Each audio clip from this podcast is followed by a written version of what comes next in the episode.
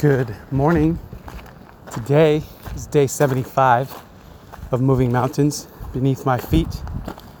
We are 97 days on our journey around the sun. There's 268 days left in the year, and this is episode 51.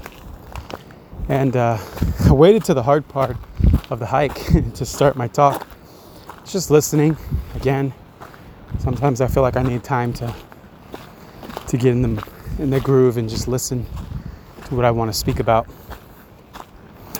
And uh, what I want to talk about today is basically owning the difficult parts of you. You know, in my quest for, you know, I've been looking into these attachment styles and learning about my, that I have an anxious heart, anxious attachment, and how to heal that. I'm listening to this book uh, called The Anxious Heart, and it's really, uh, really been a mirror for me, like showing the difficult parts of me um, and how I show up in relationships. And um, it's really enlightening and freeing to be able to own these darker or less than ideal parts of you, right? Saying, hey, this is this is how I am. This is how I got to be this way, and this is what I can do about it. And I think a lot of people spend a lot of energy avoiding um, who they really are, why they are a certain way. They avoid feeling um, called out or, you know, examining themselves in a deep way.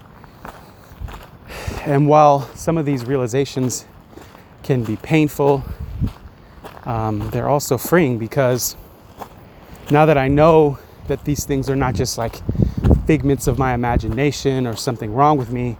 It's an actual style of mode of being that millions of other people deal with. Um, I can actually do something about it. Right? I can actually heal more so. I've done a lot of healing in this aspect because I've done courses on this already. Um, and so it's just interesting when you're willing and open to look at the shadow parts of you, I guess you could call them, and make peace with them, what happens? How much more free you can feel inside, how much more you can accept yourself. And I think so many people really struggle with that, really struggling with perfectionism.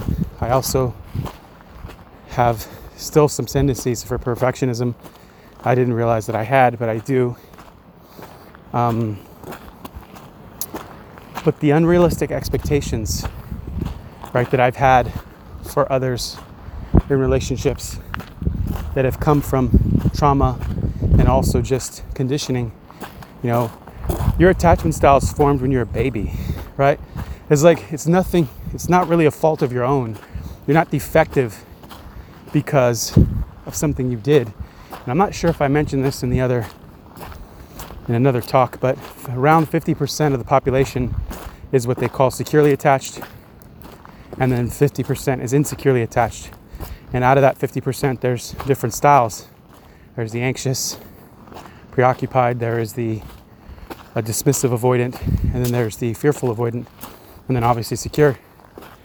And it really comes down to how your caretaker cared for you when you were a baby and how you learned to trust or not trust other people, right? That other people would either help you to meet your needs or they couldn't be trusted to meet your needs. And so those different attachments form. There's an experiment called, I think it was the strange, damn, I forget the name of it. Strange something. Damn it.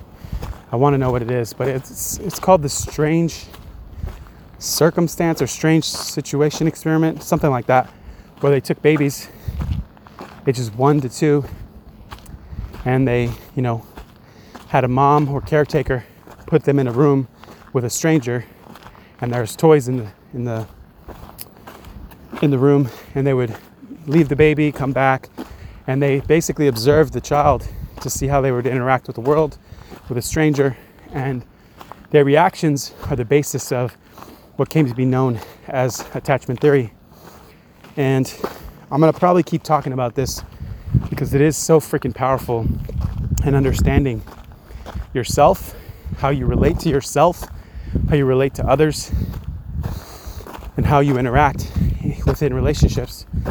You know, I talk a lot about the romantic side of relationships because it's a big part of my my life, but this also shows up in friendships, in platonic relationships and work relationships and family and all these things. It's really really something that until you experience I'm just speaking words. So again, I'm going to nudge you if you haven't done it yet I've talked about this like five or six times in the 51 episodes, um, to go do a quiz on your attachment style and start to study your style. You will be amazed at what comes up for you if you really just give it a little bit of attention, and a lot of things will make sense. And if you're interested in healing your style because you are an insecure attached person, then there's uh, there's ways to do that. It's really really powerful.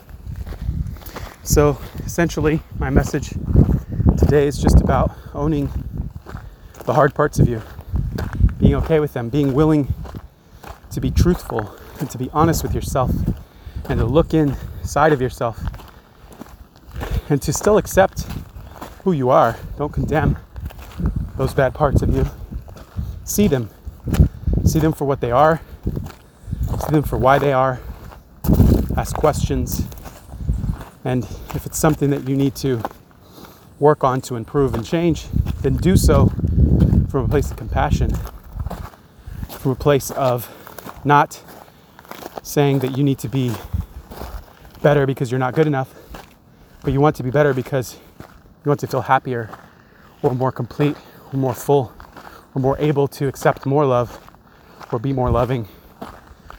Really comes down to yourself mostly right? If you feel like i was talking with my my partner yesterday and she was like we're having a deep conversation very vulnerable for my on my end um, and hers. But you know it was like if you can't trust somebody you're like this person's never given me a reason not to trust them but i can't fully trust them and what she found was, oh, it's because I can't fully trust myself. and it's like really a lot of things in life come down to that. Is the issues that we are having with others really is an issue that we have with ourselves, you know? And this hit me when I heard, you know, if you attract people that are, this part of the hike is hard and it's hot. Um, if you attract people that are emotionally unavailable, if you keep doing that, wow, there's these ospreys or something in the sky. Big ass birds. Um, sorry, squirrel. If you keep uh, attracting people that are emotionally unavailable, it's because you are, part of you is emotionally unavailable. And for an anxious person, anxious heart, and myself, that idea was preposterous. It's like, no way. I'm so emotionally available. It's these other people, you know? And with sitting with that and thinking about it deeper, I realized there are places that I'm not as emotionally available as I'm asking others to be. And in certain topics or certain places within myself, right?